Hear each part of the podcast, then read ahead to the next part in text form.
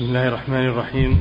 الحمد لله رب العالمين والصلاة والسلام على نبينا محمد وعلى آله وأصحابه أجمعين. أما بعد قال المؤلف رحمه الله تعالى والمقصود أن أهل العلم ما زالوا ينكرون هذه الأمور الشركية التي عمت بها البلوى واعتقدها أهل الأهواء. فلو تتبعنا كلام العلماء المنكرين لهذه الأمور الشركية لطال الكتاب. نعم.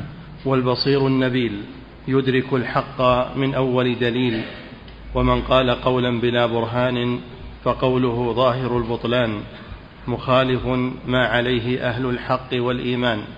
المتمسكون بمحكم القرآن المستجيبون لداعي الحق والإيمان والله المستعان وعليه التكلان. بسم الله الرحمن الرحيم. الحمد لله والصلاة والسلام على رسول الله.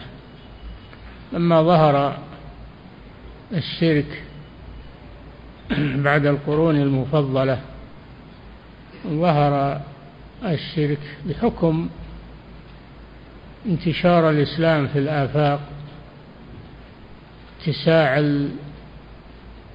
اتساع المملكة الإسلامية وجد بقايا من الأديان السابقة منها تعلق بالقبور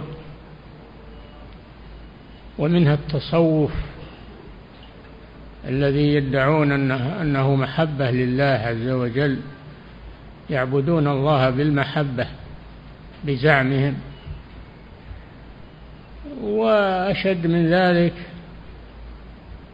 تأويل الصفات و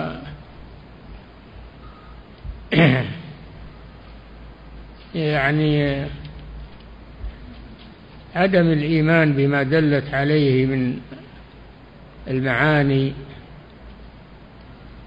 التي تليق بالله سبحانه وتعالى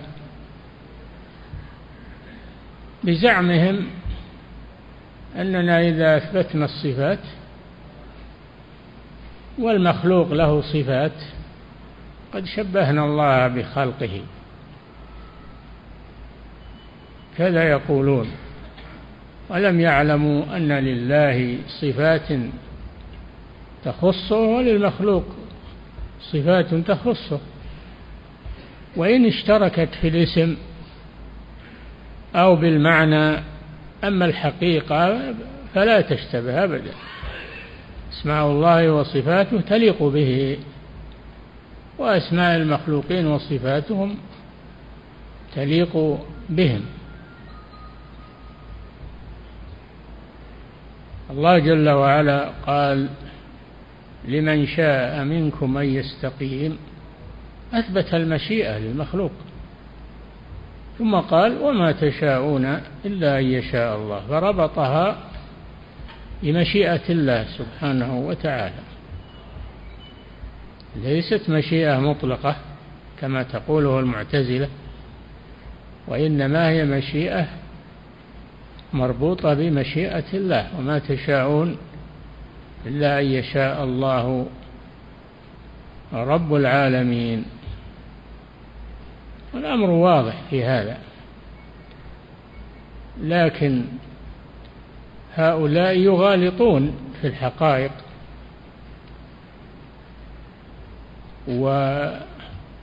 ويريدون نفي الأسماء والصفات لأنها بزعمهم يسمون إثبات الأسماء والصفات بالشرك. مع أن الله أثبتها لنفسه وأثبتها له رسوله صلى الله عليه وسلم. فهم إما أنهم يغالطون وقد أعماهم الجهل وإما أنهم جهال لا يفقهون شيئا. نعم. قال المصنف رحمه الله تعالى وقول الله تعالى ولا تدع من دون الله ما لا ينفعك ولا يضرك فإن فعلت فإنك إذا من الظالمين وإن يمسسك الله بضر فلا كاشف له إلا هو وإن يردك بخير فلا راد لفضله يصيب به من يشاء من عباده وهو الغفور الرحيم. نعم قال الله جل وعلا في آخر سورة يونس ولا تدعوا من دون الله يعني مع الله من دون الله يعني مع الله. ما لا ينفعك ولا يضرك يعني ما ينفعك استقلالا ولا يضرك استقلالا وإنما ينفعك إذا أراد الله نفعك ويضرك إذا أراد الله ضررك أو لأنه لا يملك نفعا ولا ضرا. لا يملك نفعا ولا ضرا. هذا بيد الله سبحانه وتعالى. فإن فعلت فإن فعلت أيها الرسول فإنك إذن من الظالمين يعني من المشركين. المراد بالظلم هنا الشرك كما قال جل وعلا إن الشرك لظلم عظيم. إنك إذا من الظالمين. ثم ذكر تفرد الله سبحانه وتعالى بإيقاع الضر والنفع. أن يمسسك الله بضر فلا كاشف له إلا هو. ما يكشف الأمراض والآفات إلا الله سبحانه وتعالى. وأما الأدوية والأطباء فهم أسباب. هذه أسباب إن شاء الله نفعت وإن شاء لم تنفع. إن شاء لم تنفع هذه الأسباب. ولا هناك أطباء وهناك أدوية وعلاج لكن إذا شاء الله سلبه المنفعة والتأثير سلبه. الأمر بيده, بيده سبحانه وتعالى فلا كاشف له إلا هو. وإن يردك بخير فلا راد لفضله. ما حد يمنع رزق الله. ما يفتح الله للناس من رحمة فلا ممسك لها. وما يرسل ما ما يفتح الله من رحمة فما يفتح الله للناس من رحمة فما فلا ممسك لها وما يمسك فلا فلا مرسل له. هو العزيز الحكيم. الأمر بيد الله سبحانه وتعالى. فيجب توحيده والالتجاء إليه سبحانه وتعالى. ولا يعتمد على الأسباب أو على الأطباء والحذاق يعتمد عليهم. يعتمد على الله سبحانه وتعالى. وإن يمسسك بضر وإن يمسسك بخير فلا راد لفضله. يصيب به من يشاء من عباده وهو الغفور الرحيم. نعم. قال ابن عطية معناه ابن عطية مفسر له كتاب التفسير وهو مطبوع تفسير مشهور بتفسير ابن عطية في أربعة أو خمسة في خمسة مجلدات وهو عالم أندلسي من أهل الأندلس. نعم. عالم أندلسي مالكي. نعم. قال ابن عطية معناه قيل لي ولا تدعو فهو معطوف على أقم. نعم. وهذا الأمر والمخاطبة للنبي صلى الله عليه وسلم إذا كانت هكذا فأحرى أن يتحرز من ذلك غيره. والخطاب خرج مخرج, مخرج الخصوص وهو عام للأمة. لا هو الخطاب موجه للرسول صلى الله عليه وسلم وهو عام للأمة. وإذا كان الرسول لا يملك النفع والضر فغيره من باب أولى. ما يملك الضر والنفع إلا الله سبحانه وتعالى. نعم. وإن قدر أن أحد من الخلق يضر أو ينفع فهو بتقدير الله. تقدير الله سبحانه وتعالى أجراه على يد هذا الشخص. نعم. قال أبو جعفر ابن جرير في هذه الآية يقول تعالى ذكره ولا تدع يا محمد من دون معبودك وخالقك شيئا لا ينفعك في الدنيا ولا في الآخرة ولا يضرك في دين ولا دنيا. يعني بذلك يعني ما يملك ما يملك الضر والنفع نعم. يعني بذلك الآلهة والأصنام يقول التي يعبدونها نعم. يعني بذلك الآلهة والأصنام يقول لا تعبدها راجيا نفعها أو خائفا ضرها فإنها لا تنفع ولا تضر. فإن فعلت ذلك فدعوتها من دون الله فإنك إذا من الظالمين يقول من المشركين بالله. نعم إذا كان الرسول وحاشاه عليه الصلاة والسلام أنه لو دعا غير الله فإنه يكون مشركا فكيف بغيره؟ نعم. قلت وهذه الآية لها نظائر كقوله تعالى فلا تدع مع الله إلها آخر فتكون من المعذبين. تكون من المعذبين. المعذبين العذاب الدائم لأن المشرك يعذب عذابا دائما والعياذ بالله. لا ينقطع. نعم. وقوله ولا تدع مع الله إلها آخر لا إله إلا هو. ففي هذه الآيات بيان لا إله إلا هو لا معبود بحق إلا هو سبحانه وتعالى. فالإله معناه المعبود. المعبود بحق. لا معبود بحق إلا الله. وأما الآلهة المعبودة غير الله فهي معبودة بالباطل. نعم. وقوله ولا تدع مع الله إلها آخر لا إله إلا هو. ففي هذه الآيات بيان أن كل مدعو يكون إلها والإلهية حق لله لا يصلح منها شيء لغيره. كل معبود قد اتخذ إلها.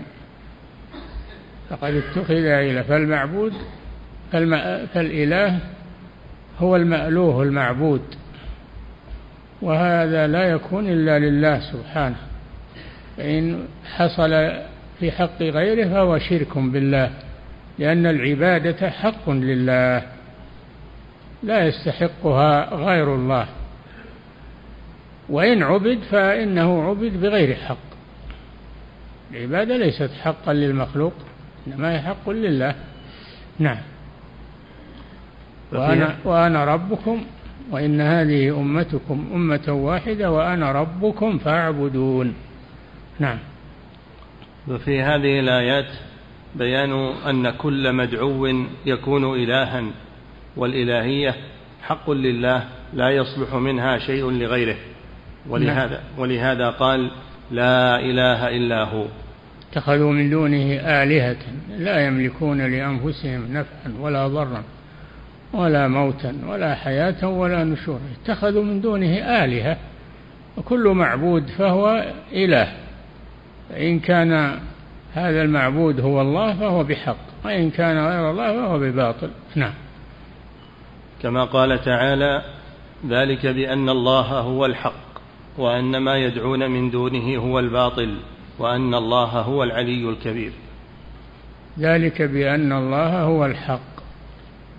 هذا القيد في قولهم لا معبود بحق.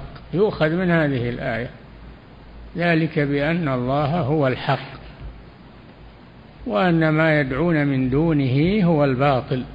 نعم.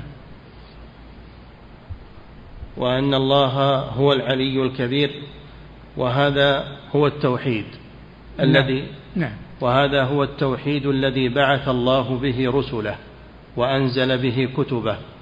كما قال تعالى وما أمروا إلا ليعبدوا الله مخلصين له الدين.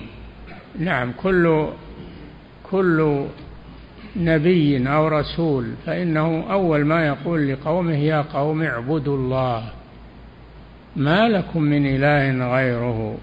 فيبدأون بالتوحيد يبدأون الدعوة بالتوحيد لأن العبادة ما تنفع إلا مع التوحيد. ما ما والإيمان ما ينفع إلا مع التوحيد. التوحيد هو الأصل وهو الأساس ولذلك يبدأ به الأنبياء والمرسلون ويبدأ به العلماء المحققون. وأما الذين يهمشون التوحيد من أصحاب الدعوات المعاصرة يسمون أنفسهم دعاة ويسمون ويحطون جمعيات دعوية ومراكز. لكن لا يهتمون بالتوحيد يهمشونه. هذه دعوة غير صحيحة لأنها كالجسد الذي ليس له رأس. رأس الأمر التوحيد ورأس الدعوة التوحيد. كل نبي يبدأ بالتوحيد قبل كل شيء. هؤلاء يقولون لا التوحيد يفرق بين الناس. إحنا نريد نجمع الناس تجمعونهم على الباطل. ما يجتمعون الناس حقا إلا على التوحيد. هو الذي يجمع الناس. ولهذا لما بعث الرسول صلى الله عليه وسلم أول ما قال لقومه يا قوم قولوا لا إله إلا الله تفلحوا. فهي التي وحدت بين العرب والعجم وبين الإنس والجن هي كلمة التوحيد لا إله إلا الله. فكل دعوة تهمش التوحيد ولا تهتم به فهي دعوة باطلة غير صحيحة مهما أتعبوا أنفسهم فيها. نعم. وهذا هو التوحيد الذي بعث الله به رسله وأنزل به كتبه كما قال تعالى وما أمروا إلا ليعبدوا الله مخلصين له الدين. وما أمروا يعني الناس والخلق. ما أمروا بشيء إلا ليعبدوا الله. مخلصين له الدين. حنفاء حنفاء يعني مقبلين على الله معرضين عما سواه. حنفاء ويقيم الصلاة. إقام الصلاة يأتي بعد التوحيد. بعد التوحيد. لا تنفع الصلاة ولا غيرها من العبادات إلا بعد التوحيد. ويؤتوا الزكاة. وذلك دين القيمة. دين الملة القيمة. نعم. وهذا هو التوحيد الذي بعث الله به رسله وأنزل به كتبه كما قال تعالى وما أمروا إلا ليعبدوا الله مخلصين له الدين والدين كل ما يدان الله به من العبادات الباطنة والظاهرة. هذا هو الدين. كل ما يدان لله جل وعلا يدان لله به من العبادات الظاهرة على اللسان و والباطنة على القلب. العبادات القلبية والعبادات آه، المالية والعبادات يعني العبادات متنوعة. العبادات متنوعة.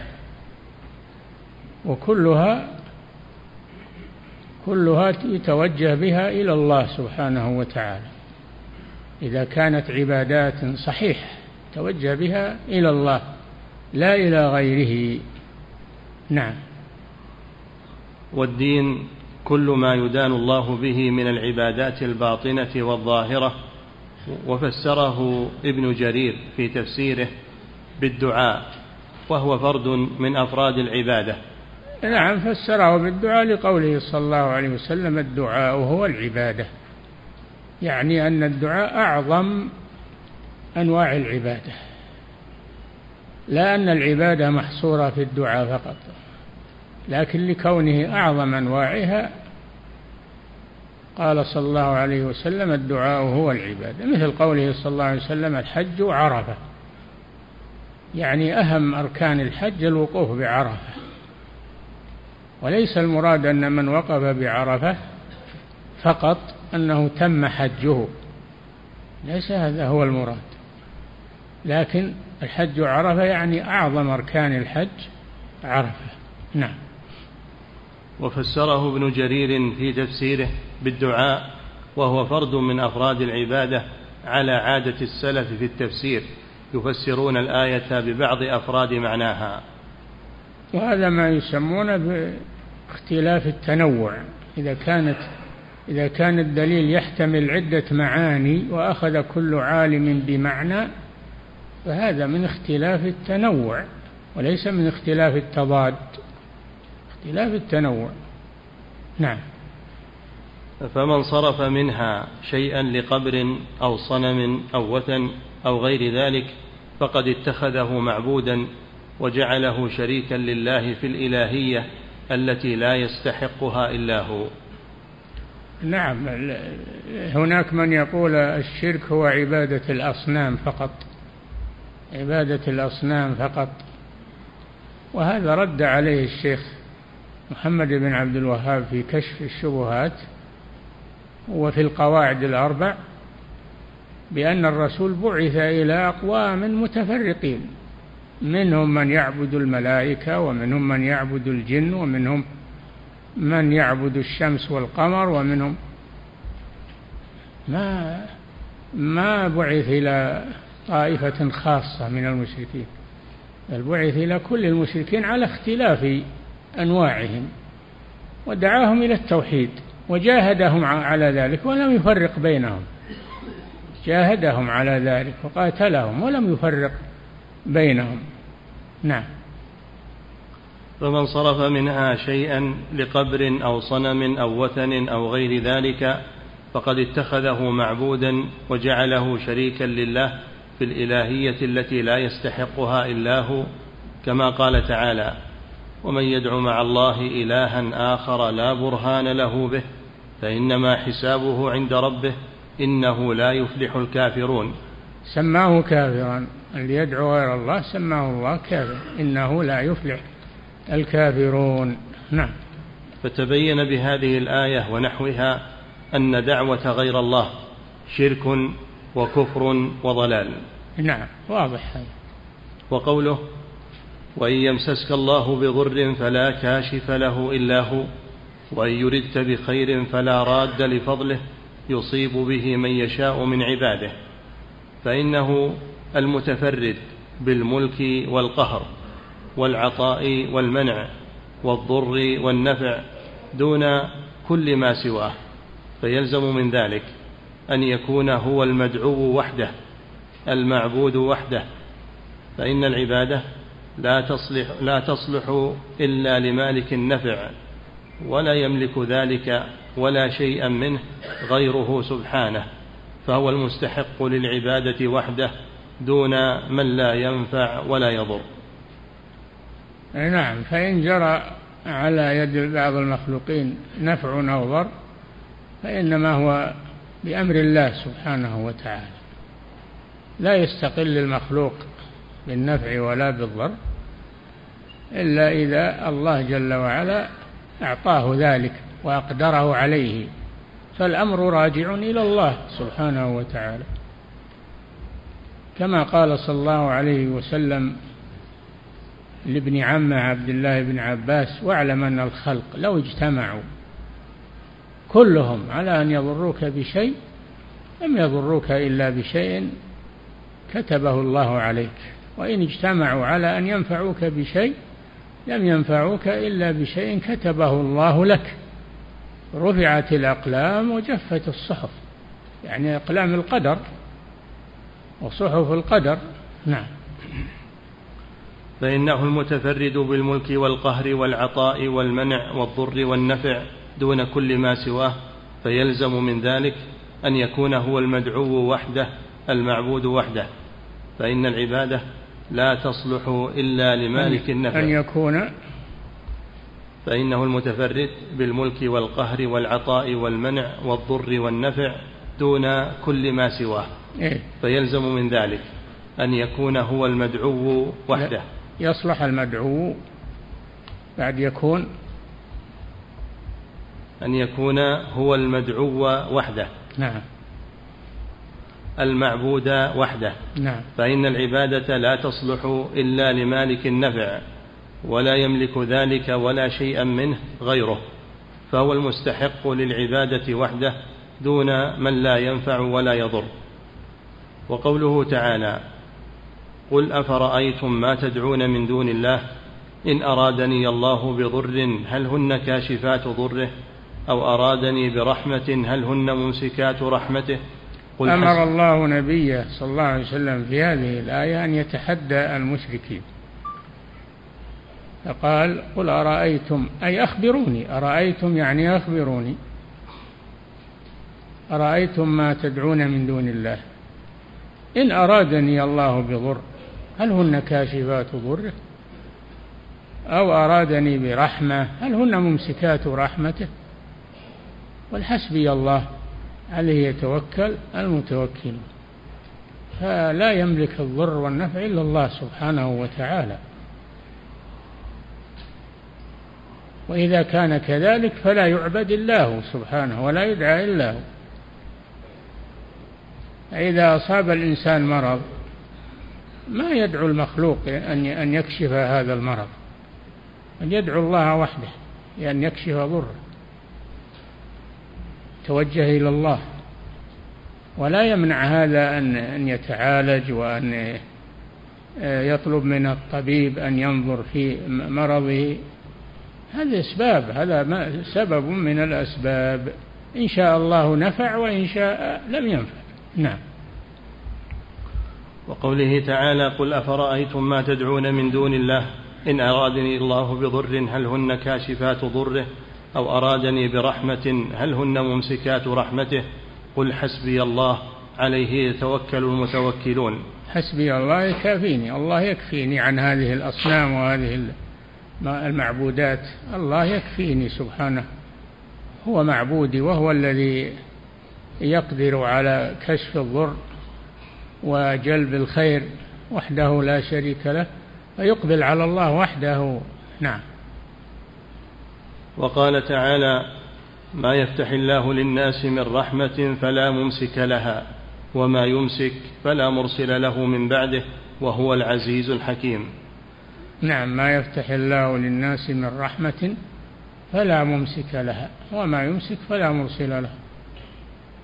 كقوله لا مانع لما أعطى ولا معطي لما منع. نعم.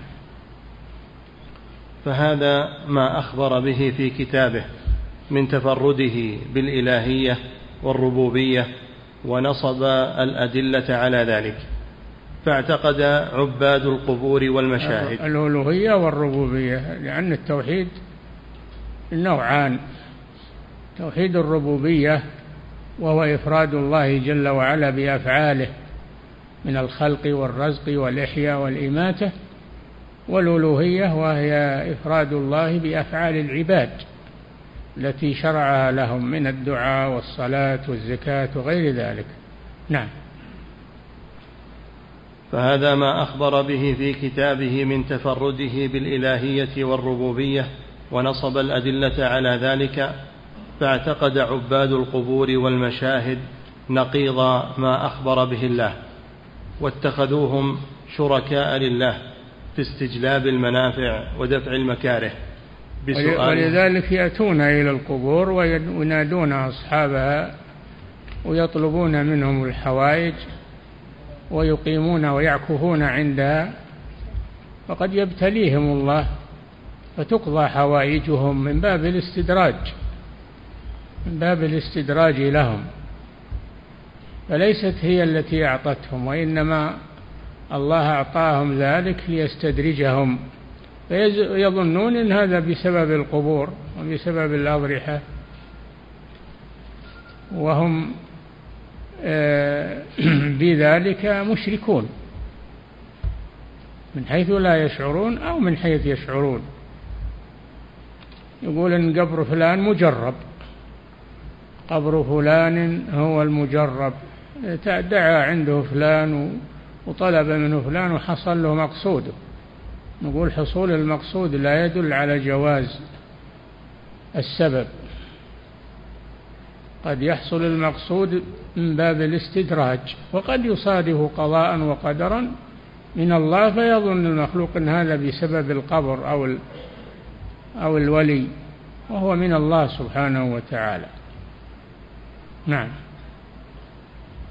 فاعتقد عباد القبور والمشاهد نقيض ما أخبر به الله واتخذوهم شركاء لله في استجلاب المنافع ودفع المكاره بسؤالهم والالتجاء إليهم بالرغبة والرهبة والتضرع وغير ذلك من أنواع العبادات. كل أنواع العبادات يصرفونها للقبور والأضرحة. هذا هو الشرك الأكبر المخرج من الملة. وهم يدعون الإسلام. والعجيب يقولون لا إله إلا الله. وهم يدعون غير الله. أين لا إله إلا الله؟ تناقض. هذا تناقض. إيه، يذكرون الله بلا إله إلا الله ويدعون غير الله. هذا تناقض. نعم. وغير ذلك من أنواع العبادات التي لا يستحقها إلا الله. واتخذوهم شركاء لله. في ربوبيته وإلهيته وهذا فوق شرك كفار العرب القائلين ما نعبدهم إلا ليقربونا إلى الله زلفى. إي نعم المشركون الأولون يطلبون منهم أن أن يقربوهم إلى الله زلفى يعني يشفعون لهم عند الله ويعبدون من دون الله ما لا يضرهم ولا ينفعهم. ويقولون هؤلاء شفعاؤنا عند الله. الشفيع يعبد يعبدون من دون الله يعبدونهم يقولون شفعاءنا ما نعبدهم اعترفوا أنهم يعبدونهم. ما نعبدهم إلا ليقربونا إلى الله زلفى فهذا باطل. الله جل وعلا يعبد بدون اتخاذ واسطة بينه وبين المخلوق يعبد بما شرع من غير اتخاذ واسطة. ما أمرك الله أن تتخذ واسطة بينك وبينه؟ أمرك بدعائه مباشرة وعبادته مباشرة. أما قوله تعالى يا أيها الذين آمنوا اتقوا الله وابتغوا إليه الوسيلة هذه يحتجون بها يقولون هذه وسيلة نقول لا. الوسيلة يعني الطاعة. سميت وسيلة لأنها تقرب إلى الله عز وجل ابتغوا إليه الوسيلة بعبادته لا باتخاذ واسطة من الخلق. هذه هي الوسيلة. نعم. وهذا فوق شرك كفار العرب القائلين ما نعبدهم. يعني شرك الجاهلية شرك العرب يعني شرك الجاهلية. نعم. ما نعبدهم إلا ليقربونا إلى الله زلفى. هؤلاء شفعاؤنا عند الله فإن أولئك يدعونهم ليشفعوا لهم ويقربوهم إلى الله. وكانوا يقولون في تلبيتهم لبيك لا شريك لك إلا شريكا هو لك تملكه وما ملك. هذه تلبية أهل الجاهلية إذا أحرموا بحج أو عمره لأنهم كانوا يحجون ويعتمرون من بقايا دين إبراهيم عليه الصلاة والسلام. فيهم يحجون ويعتمرون. فإذا أحرموا يقولون في تلبيتهم لبيك لا شريك لك إلا شريكا هو لك تملكه وما ملك. فلبى النبي صلى الله عليه وسلم بالتوحيد. قال لبيك لا شريك لك لبيك اللهم لبيك لا شريك لك لبيك إن الحمد والنعمة لك والملك لا شريك لك. ما استثنى وقال إلا شريكا هو لك. مثل ما تستثني الأمم السابقة. نعم. فأخلص التلبية لله عز وجل. نعم. فإن أولئك يدعونهم ليشفعوا لهم ويقربوهم إلى الله. وكانوا يقولون في تلبيتهم لبيك لا شريك لك إلا شريكا هو لك تملكه وما ملك وأما هؤلاء المشركون فاعتقدوا في أهل القبور وفي المشاهد ما هو أعظم من ذلك فجعلوا لهم نصيبا من التصرف والتدبير وجعلوهم معاذا لهم وملاذا في الرغبات والرهبات سبحان الله عما يشركون. اي نعم هؤلاء ما زادوا على المشركين الأولين. المشركون الأولون يعبدون هؤلاء ويقولون شفعاؤنا عند الله ليقربونا إلى الله زلفى. وأما هؤلاء المشركون المتأخرون فيدعونهم استقلالا يظنون أنهم يملكون الضر والنفع من دون الله عز وجل. نعم. وقوله وهو الغفور الرحيم أي لمن تاب إليه. أي نعم لما بين شركهم فتح باب التوبة وقال وهو الغفور الرحيم يعني استغفروا من هذا الذنب ووعدهم بالمغفرة إذا إذا استغفروا وتابوا إليه. نعم. قال المصنف رحمه الله تعالى وقوله فابتغوا عند الله الرزق واعبدوه واشكروا له إليه ترجعون. قال يأمر عباده بابتغاء الرزق عنده وحده. هذا من قول إبراهيم عليه السلام لقومه إن الذين تدعون من دون الله لا يملكون لكم رزقا فابتغوا عند الله الرزق واعبدوه واشكروا له إليه ترجعون. نعم الرزق عند الله ما هو عند الأصنام والأشجار والأحجار والأضرحة. الرزق بيد الله سبحانه هو الرزاق ذو القوة المتين. نعم. يأمر عباده بابتغاء الرزق عنده وحده نعم. دون ما سواه ممن لا يملك لهم رزقا من السماوات والأرض شيئا.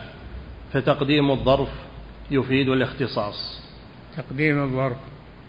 أبتغوا عند الله لا عند غيره. هذا الظرف. الظرف عند الله. ابتغوا عند الله الرزق. هذا من باب الحصر. أي لا تطل تبتغونه عند غيره. نعم. وقوله واعبدوه من عطف العام على الخاص. فإن ابتغوا عند الله الرزق هذا عام. واعبدوه هذا خاص. فهو من عطف ال... لا, لا بالعكس. ابتغوا عند الله الرزق هذا خاص. واعبدوه هذا عام لأن طلب الرزق من الله هو من أنواع العبادة. نعم. وقوله واعبدوه من عطف العام على الخاص فإن ابتغاء الرزق عنده من العبادة التي أمر بها. نعم. قال العماد ابن كثير رحمه الله فابتغوا أي فاطلبوا. وما هو باسمه العماد هذا لقبه. اسمه إسماعيل إسماعيل بن كثير. عماد الدين إسماعيل بن كثير. نعم. قال العماد بن كثير رحمه الله فابتغوا أي فاطلبوا عند الله الرزق أي لا عند غيره لأنه المالك له وغيره لا يملك شيئا من ذلك. واعبدوه أي أخلصوا له العبادة وحده لا شريك له. واشكروا له أي على ما أنعم عليكم. إليه ترجعون أي يوم القيامة فيجازي كل عامل بعمله. نعم. قال المصنف رحمه الله تعالى وقوله ومن أضل ممن يدعو من دون الله من لا يستجيب له إلى يوم القيامة وهم عن دعائهم غافلون. وإذا من, من أضل يعني لا أحد أضل لا أحد أضل من هذا لأن الشرك هو أعظم الضلال. نعم ومن أضل من يدعو من, من دون الله, الله من لا يستجيب له إلى يوم القيامة وهم عن دعائهم غافلون. نعم إن تدعوهم لا, لا, لا إن تدعوهم قل ادعوا الذين زعمتم من دونه.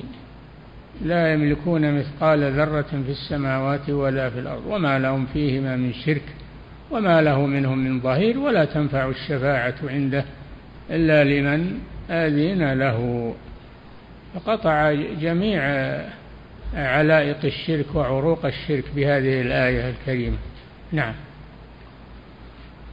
ومن أضل ممن يدعو من دون الله من لا يستجيب له إلى يوم القيامة. ما من لا يستجيب له. إن تدعوهم لا يسمعوا دعاءكم ولو سمعوا لم يستجيبوا لكم. ويوم القيامة يكفرون بشرككم. يقولون ما عبدتونا ونحن ما أمرناكم بهذا. يتبرؤون منهم. نعم. ومن أضل ولا ينبئك مثل خبير وهو الله سبحانه وتعالى. نعم. ومن أضل ممن يدعو من دون الله من لا يستجيب له إلى يوم القيامة وهم عن دعائهم غافلون. لأنهم أموات أو حجارة أو أشجار. جامدة. ما تسمع دعاءهم ولا تستجيب لهم. أو أموات هامدون منشغلون بأنفسهم. لا يملكون لأحد شيئا. هذا العجيب إن أن الميت إن الحي يدعو الميت. الحي قادر ويعمل ويستطيع والميت هامد ما من العجيب إن أن الحي يدعو الميت. نعم. وإذا حشر الناس كانوا لهم أعداء وكانوا بعبادتهم كافرين. يعادونهم يوم القيامة. يتبرع الذين اتبعوا من الذين اتبعوا ورأوا العذاب وتقطعت بهم الأسباب. يوم القيامة يتبرع المتبوع على الضلال وعلى الكفر يتبرع من التابع له. ويقول أنا لا أجدي عنك شيئا ولا أنفعك بشيء. حتى إبليس يتبرأ من أتباعه يوم القيامة. وقال الشيطان لما قضي الأمر إن الله وعدكم وعد الحق ووعدتكم فأخلفتكم وما كان لي عليكم من سلطان يعني قدرة إلا أن دعوتكم فاستجبتم لي. فلا تلوموني ولوموا أنفسكم. ما أنا بمصرخكم وما أنتم بمصرخي. يعني يوم القيامة ما يستطيعون يفزعون معه ويخلصونه وهو ما يستطيع يخلصهم مما وقعوا فيه. هذا نهاية إبليس الذي اتخذها الكثير من الناس اتخذوه متبوعا لهم وهو عدوهم. إنما يدعو حزبه ليكونوا من أصحاب السعير. نعم. ومن أضل ممن يدعو من دون الله من لا يستجيب له إلى يوم القيامة وهم عن دعائهم غافلون. وإذا حشر الناس كانوا لهم أعداء وكانوا بعبادتهم كافرين. إذا حشر الناس يوم القيامة يجمع الناس الخلائق من, من أول الخلق إلى آخرهم كلهم يجمعون في صعيد واحد. وإذا حشر الناس كانوا لهم أعداء. المتبوع يتبرأ من التابع. نعم وينكر عبادته له واتباعه له. نعم. نفى سبحانه وتعالى أن يكون أحد أضل ممن يدعو غيره وأخبر أنه لا يستجيب له ما طلب منه إلى يوم القيامة.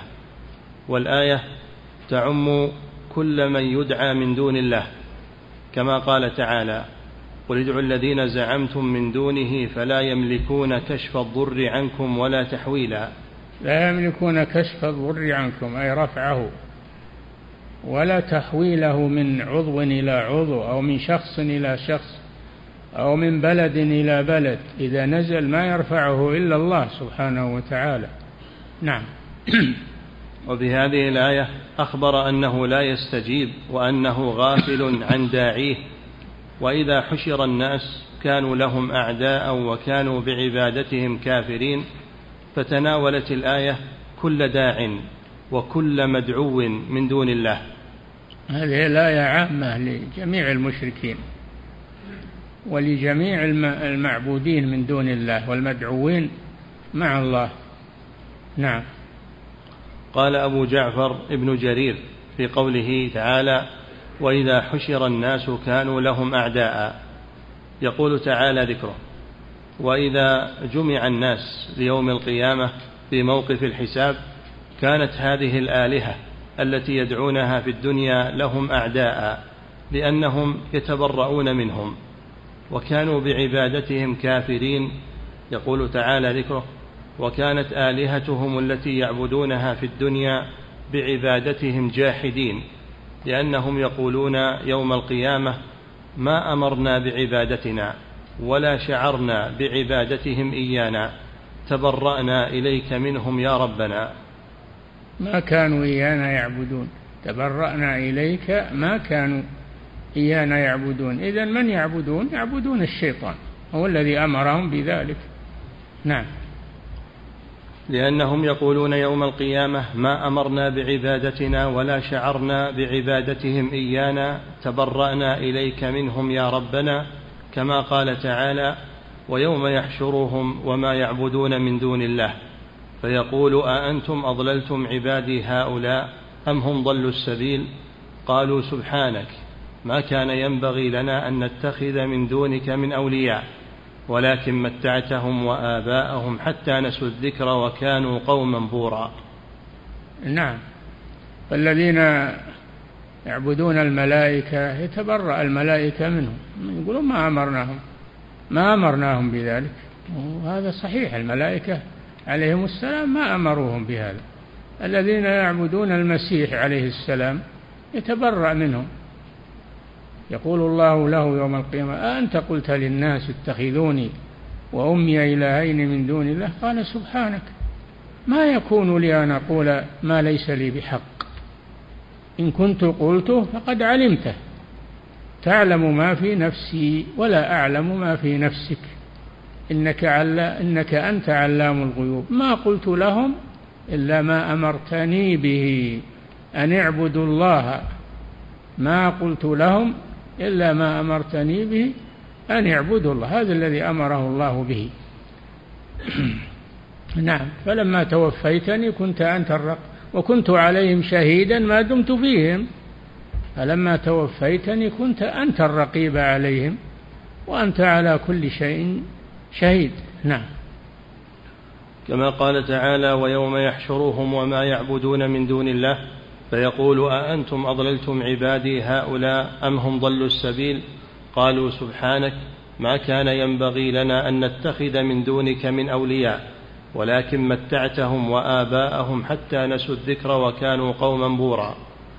قال نعم. ابن جرير ويوم يحشرهم وما يعبدون من دون الله من الملائكة والإنس والجن.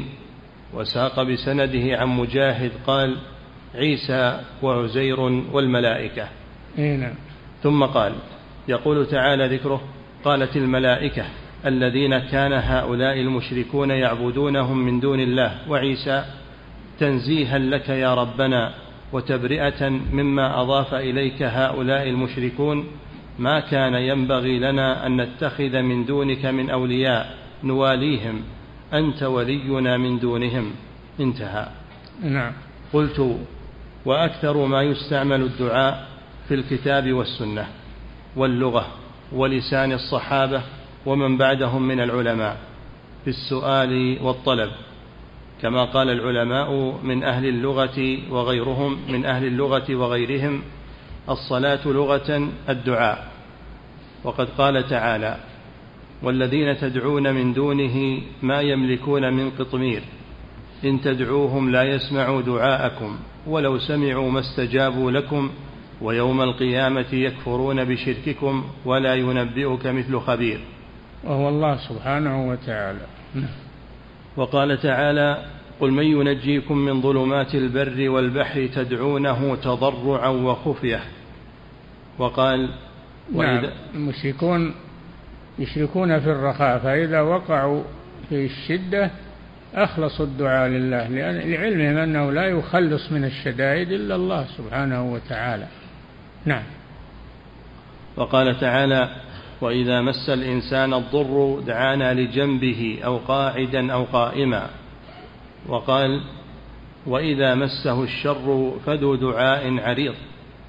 وقال الإنسان يعني وإذا مسه الشر لا يسأم الإنسان من دعاء الخير وإذا مسه الشر فذو دعاء عريض. نعم. وقال لا يسأم الإنسان من دعاء الخير وإن مسه الشر فيئوس قنوط. نعم. وقال إذ تستغيثون ربكم فاستجاب لكم. وفي حديث أنس هذا في بدر. هذا في وقعة بدر. الصحابة النبي صلى الله عليه وسلم والصحابة دعوا ربهم بالنصر فأمدهم بالملائكة. تسددهم وتثبتهم وتعينهم على قتل المشركين. ليس معناه أن الملائكة تقتل المشركين لكنها تعين المسلمين على قتلهم. نعم. وفي حديث أنس مرفوعا الدعاء مخ العبادة. وفي الحديث الصحيح ادعوا الله وأنتم موقنون بالإجابة. وفي آخر من لم يسأل الله يغضب عليه. وحديث. نعم من لم يسأل الله يغضب عليه. إذا لم تسأل الله هذا من كرمه سبحانه وتعالى. المخلوق إذا سألته يغضب عليك. وأما الله فإذا لم تسأله يغضب عليك. الله يغضب إن تركت سؤاله. وبني آدم حين حين يسأل يغضب. نعم. وحديث ليس شيء أكرم على الله من الدعاء. رواه أحمد والترمذي وابن ماجه وابن حبان والحاكم وصححه. الدعاء هو العبادة كما قال صلى الله عليه وسلم يعني هو أعظم أنواع العبادة. نعم. وقوله الدعاء سلاح المؤمن وعماد الدين ونور السماوات والأرض رواه الحاكم وصححه. وقوله سلوا الله كل شيء حتى الشسع إذا انقطع. الحديث. شسع النعل يعني؟ اسأل الله أن يصلحه. نعم. وقال ابن عباس رضي الله عنهما أفضل العبادة الدعاء. وقرأ وقال ربكم ادعوني أستجب لكم. رواه ابن المنذر والحاكم وصححه. إن الذين يستكبرون عن عبادتي يعني عن دعائي فسمى الدعاء عبادة. نعم. وحديث اللهم إني أسألك بأن لك الحمد لا إله إلا أنت المنان الحديث. وحديث اللهم إني أسألك بأنك أنت الله لا إله إلا أنت الأحد الصمد الذي لم يلد ولم يولد ولم يكن له كفوا أحد. وأمثال هذا هذه دعوات الرسول صلى الله عليه وسلم يتوسل إلى الله بأسمائه وصفاته عملا بقوله تعالى ولله الأسماء الحسنى فادعوه بها. نعم. وأمثال هذا في الكتاب والسنة أكثر من أن يحصى في الدعاء الذي هو السؤال والطلب. فمن جحد كون السؤال والطلب عبادة فقد صادم النصوص وخالف اللغة واستعمال الأمة. قول الصوفية يقولون ما حاجة إلى الدعاء. ما الله يعلم. الله يعلم. بدون دعاء يعلم حالي. بدون أني أدعوه هذا قول الصوفية الضلال. الله يعلم سبحانه ولكن مع أنه يعلم أمر بدعائه. أمر بدعائه. ويقولون كفى عن سؤالي علمه بحالي ما يكفي هذا؟ ما يكفي هذا. نعم. فمن جحد كون السؤال والطلب عبادة فقد صادم النصوص وخالف اللغة واستعمال الأمة سلفا وخلفا. وأما ما تقدم من كلام شيخ الإسلام وتبعه العلامة ابن القيم من أن الدعاء نوعان دعاء مسألة ودعاء عبادة. نقف عند هذا وأما ما تقدم نعم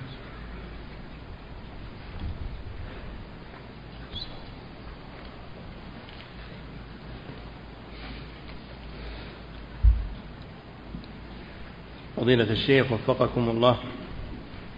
يقول السائل لي أقارب تعلقوا بغير الله وصاروا يدعونهم ويعطونهم الأقمشة يزعمون أن بها بركة ثم تابوا فماذا عليهم؟ هل يحرقون هذه الخرق التي كانوا يأخذونها؟ وإذا نذروا لهم فماذا يفعلون إذا تابوا؟ هل عليهم أن يوفوا بالنذور؟ أبدا التوبة تجب ما قبلها. إذا تابوا وأخلصوا العبادة لله عز وجل تاب الله عليهم. وإذا كان عندهم أموال جمعوها من وسائل الشرك فإنهم يتخلصون منها. يعطونها للمحتاجين يعطونها للمحتاجين. لا على أنها صدقة بل التخلص منها. مثل المال الضائع يعطى للمحتاج. نعم. فضيلة الشيخ وفقكم الله يقول هذا سائل من روسيا يقول في بلادنا كثير من الناس ينتسبون إلى الإسلام لكن أغلبهم لا يعرفون معنى الشهادتين ولا يؤدون أركان الإسلام لا الصلاة ولا غيرها فما حكم أمثال هؤلاء؟ لأنهم كانوا تحت حكم الشيوعية مدة طويلة. فنسوا هم يعني منتسبون للإسلام ولكن نسوا ما هو الإسلام؟ بسبب ظلم الشيوعية لهم وطول المدة والآن والحمد لله تخلصوا ويحتاجون إلى الدعاة. أنتم ادعوهم أنتم طلبة علم وتعلمتم في هذه البلاد والحمد لله اذهبوا إليهم وفقهوهم وعلموهم. خذوا أجرهم وأدوا ما عليكم من الواجب في الدعوة إلى الله. ولولا نفر من كل فرقة منهم طائفة ليتفقهوا في الدين ولينذروا قومهم إذا رجعوا إليهم لعلهم يحذرون. نعم. فضيلة الشيخ وفقكم الله هذا سائل من هولندا يقول نحن مجموعة من الشباب قمنا بتكوين مؤسسة في هولندا مسموح بها نظاما. تقوم بالدعوة على منهج السلف الصالح وتقام فيها الصلوات وقد أقبل الناس عليها بحمد الله. يقول هناك مسجد ليس ببعيد عن المؤسسة لكن إمامه عنده بدع ويميل إلى الأشعرية ولا نستطيع القيام بالدعوة الصحيحة داخل ذاك المسجد. يقول قال لنا بعض الإخوة من السلفيين إن إقامتكم لهذه المؤسسة فيها تفريق للمسلمين وأنه يجب عليكم أن تغلقوها. هل نستجيب لهم ونغلقها ونرجع إلى ذاك المسجد الذي إمامه عنده بدعة؟ وماذا نصنع؟ هذا القائل إما أنه جاهل وإما أنه ضال. استمروا على ما أنتم عليه. وصلوا ابنوا لكم مسجد وصلوا فيه واجتمعوا تعلموا وعلموا. نعم. فضيلة الشيخ وفقكم الله يقول السائل إذا كنا في بلاد المسلمين فكيف نبدأ بالدوع فكيف نبدأ بالدعوة إلى التوحيد مع أنهم على التوحيد؟ إذا كنتم إيش؟ إذا كنا في بلاد المسلمين. يحصل منهم شرك وهم مسلمون يحصل منهم شرك وهم ما يدرون يحسبون ما هو شرك. بينوا لهم إن هذا شرك وأن هذا بدعة ولا يجوز. يجهلون هذا وهم مسلمون. نعم. فضيلة الشيخ وفقكم الله يقول السائل بعض أصحاب الطرق يقولون إن هذا الولي يعلم الغيب ويتصرف في الكون ولكن هذا كله إنما هو بإذن الله وبأن الله هو الذي أطلعه. فهل هذا القول وهذا الفعل هذا كذب هذا كذب على الله عز وجل. الله ما أذن بهذا. ولا أحد يعلم الغيب إلا الله. قل لا يعلم من في السماوات والأرض الغيب إلا الله. فالذي يدعي علم الغيب يكفر لأنه يدعو يدعي أنه مشارك لله فيما هو من خصائص الله. فهو يكفر بهذا. نعم. فضيلة الشيخ وفقكم الله يقول السائل ما حكم أهل الفترة ومن في حكمهم ممن لم تبلغهم الدعوة الإسلامية إن وجدوا؟ هل يسمون في الدنيا مشركين إن أشركوا بالله؟ إي نعم يحكم عليهم بظاهرهم ويوكل باطنهم إلى الله. وهم حكمهم إلى الله يوم القيامة. ما ندري ماذا يكون لكن هذا في علم الله سبحانه وتعالى. نعم. فضيلة الشيخ وفقكم الله يقول السائل من دعا غير الله واستغاث بغيره ثم أراد التوبة فهل تكون التوبة كافية أم لا بد من عمل آخر؟ تكفي التوبة الصحيحة التي معناها الرجوع إلى طاعة الله وترك معصية الله والعزم لا يعود إلى ما تاب منه. العزم لا يعود والندم على ما حصل. شروط التوبة المعروفة لا بد. ما تنفع التوبة إلا إذا استجمعت هذه الشروط. الإقلاع عن الذنب والعزم لا يعود إليه والندم على ما حصل منه. هذه شروط التوبة. نعم. فضيلة الشيخ وفقكم الله. يقول السائل هل يجوز التقليد في باب العقيدة؟ العقيدة العوام العوام نعم يكفي منهم أنهم أنهم يتابعون أهل العلم ويتابعون أهل الحق. وأما القادر على التعلم يجب عليه أنه يتعلم. نعم. فضيلة الشيخ وفقكم الله يقول السائل أنا طالب في جامعة الإمام فهل أستطيع أن أدرس على بعض الأساتذة خارج وقت الدراسة؟ أدرس عليهم كتب التوحيد ولو لم أعرف منهجهم وعقيدتهم؟ ما داموا يدرسون في الجامعة جامعة الإمام أو جامعة الملك سعود فإن شاء الله أنهم على عقيدة التوحيد لأنهم نشأوا في بلاد التوحيد وتعلموا في مدارس البلاد فيها مناهج توحيد ومقررات للتوحيد تعلموا عليهم. نعم. فضيلة الشيخ وفقكم الله يقول السائل لماذا كان صاحب البدعة أشد من صاحب المعصية. لأن صاحب البدعة يرى أنه على حق وقليلا ما يتوب لأنه يرى أنه على حق. أما صاحب المعصية يدري أنه عاصي يدري أنه عاصي ويخاف من الله وقريبا ما يتوب إلى الله عز وجل. نعم. فضيلة الشيخ وفقكم الله يقول السائل معلوم أن البعل بمعنى الزوج كما في قوله سبحانه وهذا بعلي شيخا لكن ما المراد به في قوله تعالى أتدعون بعلا وتذرون أحسن الخالقين البعل له عدة معاني منها الزوج ومنها الإله سمى بعلا. نعم. فضيلة الشيخ وفقكم الله يقول السائل هل هناك شروط لجواز دعاء المخلوق الحاضر؟ كيف؟ فيما يقدر عليه نعم. شرط شرط أن تدعو يعني إيش يقول؟ هل هناك شروط لجواز دعاء المخلوق الحاضر؟ دعاء المخلوق؟ إيش دعاء المخلوق؟ إيش معنى دعاء المخلوق؟ ما يدعى إلا الله عز وجل لكن قصدك النداء تناديه؟ يسمى دعاء النداء يسمى دعاء. تناديه تقول تعال يا فلان أقبل يا فلان. نعم.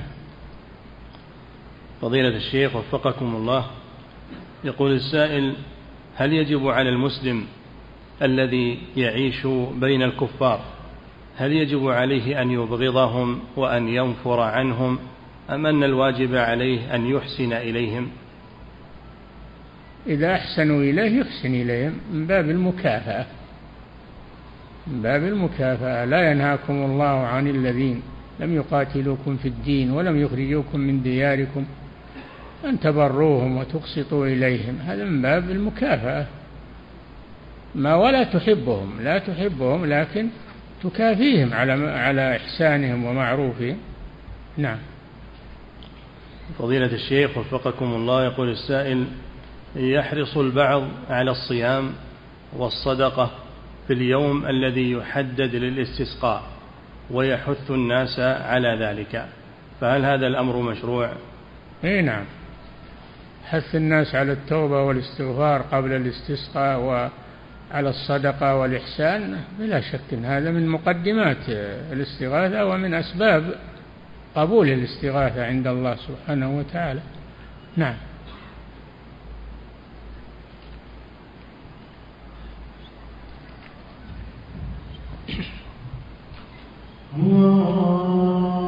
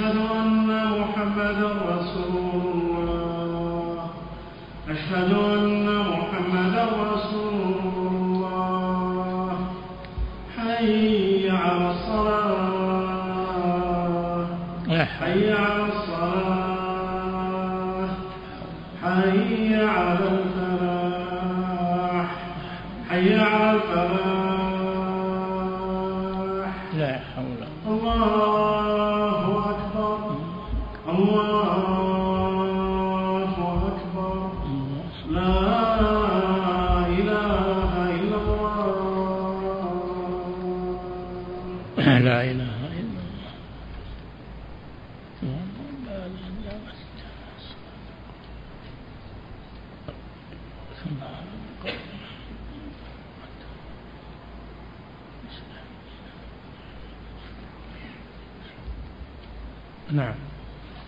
فضيلة الشيخ وفقكم الله يقول السائل إذا ثبت بالتجربة أن استخدام بعض الأبخرة وبعض الأعشاب النافعة أنه نافع ومزيل لأثر العين فهل يجوز استخدامها لأجل هذا الأمر؟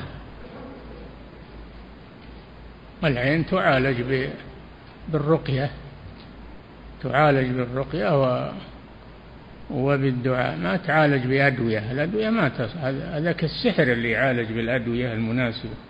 أما العين فتعالج بالذكر والرقية والقراءة. نعم. واستغسال العاين إذا عرف يطلب منه أن يغسل يغتسل ويؤخذ غسالته تصب على المصاب ويشفى بإذن الله. نعم. فضيلة الشيخ قال صلى الله عليه وسلم العين حق ولو أن شيئا سبق القدر لسبقته العين وإذا استغسلتم فاغسلوا. نعم. فضيلة الشيخ وفقكم الله يقول السائل هل هناك فرق بين من يطلب من الميت حاجة يطلب منه مباشرة فيقول ارزقني ولدا وبين من يطلب من الميت أن يرفع هذه الحاجة إلى الله؟ لا فرق بينهم الميت ما يطلب منه شيء يا أخي ما يطلب منه أنه يرفع إلى الله ولا يطلب منه أنه يعطيك شيء. ما يطلب منه شيء. انقطع عمله. إذا مات الإنسان انقطع عمله. إلا من ثلاث صدقة جارية أو علم ينتفع به أو ولد صالح يدعو له. ينقطع عمله. كيف تروح تطلب منه عجز؟ ما يستطيع لنفسه. مرتهن. ما يستطيع لنفسه يقدم شيء. نعم. فضيلة الشيخ وفقكم الله في قوله سبحانه وتعالى ذلك بأن الله هو الحق. هل في ذلك دليل على إثبات اسم الحق لله؟ اي نعم. ذلك بأن الله هو الحق وأن ما يدعون من دونه هو الباطل. فالله حق وما غير الله من المعبودات غير الله من المعبودات باطل. نعم. فضيلة الشيخ وفقكم الله هذا سائل يقول بعض جيراني يدعون الناس إلى التعلق بقبور الأولياء وشد, وشد الرحل إليها ويسبون أئمة الدعوة النجدية ويتنقصونهم وهم لا يقبلون كلامنا ولا يبدأوننا بسلام بحجة أننا وهابية. يقول ما التوجيه مع هؤلاء الجيران؟ التوجيه إذا بلغتوهم وأبوا أقمتم عليهم الحجة والحمد لله وبرئت ذمتكم. قمتم عليهم الحجة وبرئت ذمتكم. وإذا قالوا أنتم وهابية قولوا بينوا لنا مذهب الوهابية. وشو إن كان إنه باطل تركناه. إن كان حق فنحن نريد الحق. يطلبون منهم. ما هو مذهب الوهابية؟ نعم. فضيلة الشيخ وفقكم الله في حديث الرسول صلى الله عليه وسلم عن السبعة الذين يظلهم الله في ظله منهم شاب نشأ في عبادة الله ورجل قلبه معلق بالمساجد ورجل تصدق بصدقة إلى آخره. يقول هل هذا خاص بالرجال أم تدخل فيه النساء؟ في كل عباد الله عز وجل من رجال ونساء. نعم. فضيلة الشيخ وفقكم الله يقول هل صحيح أنه يلزم المرأة المسلمة أن تتحجب عن الخادمة الكافرة كأنها رجل أجنبي؟ نعم من العلماء من يرى هذا يحتج بقوله أو نسائهن يعني المسلمات ولا يبدين زينتهن إلى قوله أو نسائهن. يعني المسلمات فدل على أنها لا تبدي زينتها عند الكافرة ولكن الأكثر على أن المرأة سواء كافرة أو مسلمة لا عورة للمرأة عندها إلا ما إلا ما ما يجب ستره عن جميع الناس. العورة نعم. فضيلة الشيخ وفقكم الله بقوله سبحانه وتعالى ولو أنهم إذ ظلموا أنفسهم جاءوك فاستغفروا الله واستغفر لهم الرسول. هل يشرع لمن أذنب ذنبا عظيما أن يسافر إلى المدينة ويأتي عند قبر رسول الله صلى الله عليه وسلم ويستغفر الله ويطلب من الرسول أن يشفع له ويغفر له؟ ما كان الصحابة ولا القرون المفضلة يعملون هذا فدل على أنه ليس المراد بالآية أن هذا يستمر. لقوله إذ ظلموا أنفسهم وإذ لما مضى من الزمان وهذه في قوم آه، طلبوا تحكيم غير الرسول صلى الله عليه وسلم في قضية آه، طلبوا تحكيم كعب بن الأشرف لعلمهم أنه يأخذ الرشوة. حصلت خصومة بين يهودي وبين مسلم فقال اليهودي نتخاصم إلى محمد. لعلمه أنه لا يأخذ الرشوة عليه الصلاة والسلام. وقال المنافق نحتكم إلى كعب بن الأشرف. فنزلت هذه الآية لم تر إلى الذين يزعمون أنهم آمنوا بما أنزل إليك وما أنزل من قبلك يريدون أن يتحاكموا إلى الطاغوت قد أمروا أن يكفروا به. إلى قوله تعالى ولو أنهم ظلموا أنفسهم. يعني من هذه الجريمة جاءوا إلى الرسول. هذا في حياته صلى الله عليه وسلم. وفي قضية خاصة. جاءوك فاستغفروا الله واستغفر لهم الرسول. نعم. ما هي بعامة بعد موته. نعم. بدليل إذ وإذ لما مضى من الزمان. نعم. ما قال ولو أنهم إذا ظلموا. لأن إذا لما يستقبل من الزمان. نعم. فضيلة الشيخ وفقكم الله. يقول السائل هل يمنع من إطلاق اسم المسيحيين على أهل الكتاب بدلا من لفظ النصارى؟ الله سماهم بالنصارى وهم يقولون المسيحيين من باب الكذب إنهم من أتباع المسيح. فلا نسميهم بالمسيحيين نسميهم بالنصارى بالاسم الذي سجله الله عليهم. نعم. فضيلة الشيخ وفقكم الله. جاء في حديث رسول الله صلى الله عليه وسلم لا يحل لمسلم أن يهجر أخاه فوق ثلاث. هل يجوز أن يهجر العاصي والمبتدع بدعة غير مكفرة أكثر من ثلاث؟ العاصي المعصية المعصية المفسقة هذا ما يكون أخا لك. كذلك غيره من مرتكبي الكبائر إذا أصر عليها ما هو أخا لك. تهجره. نعم. فضيلة الشيخ وفقكم الله يقول هل يلزم من أسلم حديثا أن يغير اسمه إذا كان معبدا لغير الله؟ إي نعم يغير اسمه. يغير اسم كل اسم محرم يغير. كالمعبد لغير الله عبد العزة عبد عبد الكعبة عبد الرسول عبد يغير. نعم. فضيلة الشيخ وفقكم الله.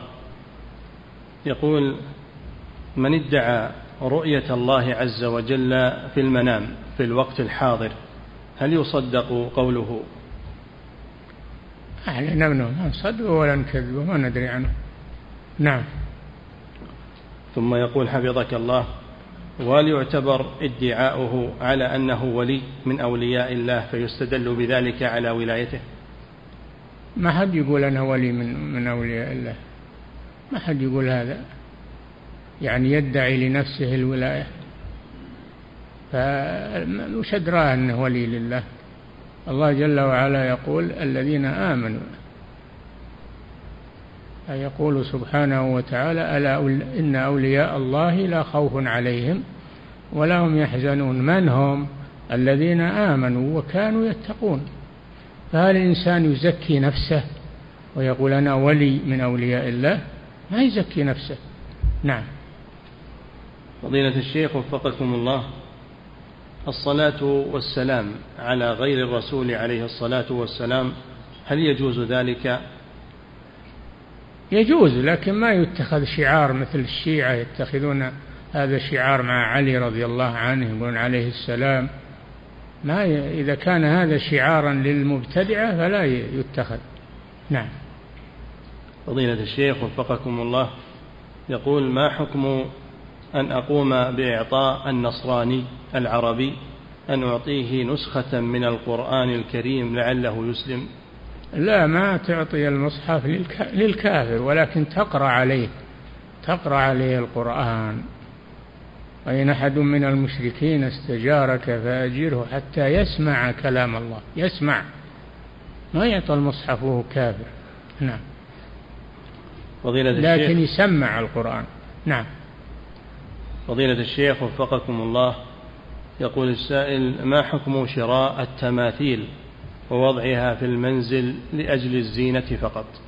حرام ولا يجوز ولا تدخل الملائكة بيتا فيه كلب ولا صورة. والتمثال هو أشد أنواع الصور. نعم. فضيلة الشيخ وفقكم الله. يقول هل يجوز للمصلي أن يتخذ ظهر إنسان أمامه أن يتخذه سترة؟ نعم لا بأس بذلك. نعم. فضيلة الشيخ وفقكم الله يقول السائل هل يقال في الوقت الحاضر إن الأفضل هو التقليل من إنجاب الأطفال حتى تسهل العناية بهم وتربيتهم تربية سليمة؟ لا ما يجوز تحديد النسل ما يجوز إنما يجوز تنظيم النسل. إذا كانت المرأة تتابع الحمل وتتأثر عليها ضرر من هذا تؤخر الحمل.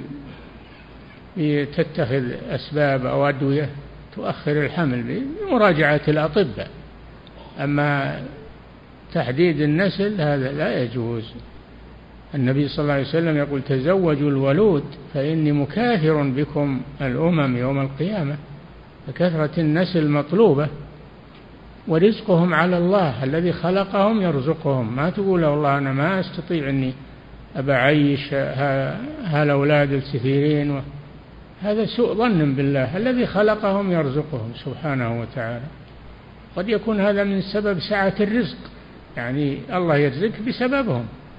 وقد يكبرون ويشتغلون ويحترفون ويكتسبون فيكثر الرزق. نعم. فضيلة الشيخ وفقكم الله يقول ما الأفضل في الصلاة بالنسبة للإمام أن يقرأ بسورة كاملة أو يقرأ في كل ركعة بجزء من سورة؟ ابن القيم رحمه الله في زاد المعاد يقول الرسول صلى الله عليه وسلم من سنته أنه إما أنه يقرأ في كل ركعة سورة وإما أنه يقسم السورة بين الركعتين. إما أنه يقرأ في كل ركعة سورة مستقلة وأنه يقسم السورة بين الركعتين. هذا هدي الرسول صلى الله عليه وسلم. أو يبدأ من أول السورة ولا هو لازم يكملها يقرأ منها ويقف في أثنائها ما في بأس. لكن يبدأ من آخرها هذا ما هو من سنة الرسول صلى الله عليه وسلم. ولا يبدأ من وسطها ويأخذ من وسطها إلا راتبة الفجر. كان النبي صلى الله عليه وسلم يقرأ بالركعة الأولى آه، من سورة البقرة آه، قوله تعالى قوله تعالى في قولوا آمنا بالله وما أنزل إلينا وما أنزل إلى إبراهيم. وفي الثانية قل يا أهل الكتاب تعالوا إلى كلمة سواء بيننا وبينكم ألا نعبد إلا الله لأن الأولى في توحيد الربوبية والثانية في توحيد الألوهية. هكذا كان يقرأ في سورة في ركعتي الفجر يعني الراتبة الفجر وهما من وسط السورة هذا خاص براتبة الفجر. هكذا فعل الرسول صلى الله عليه وسلم. نعم. انتهى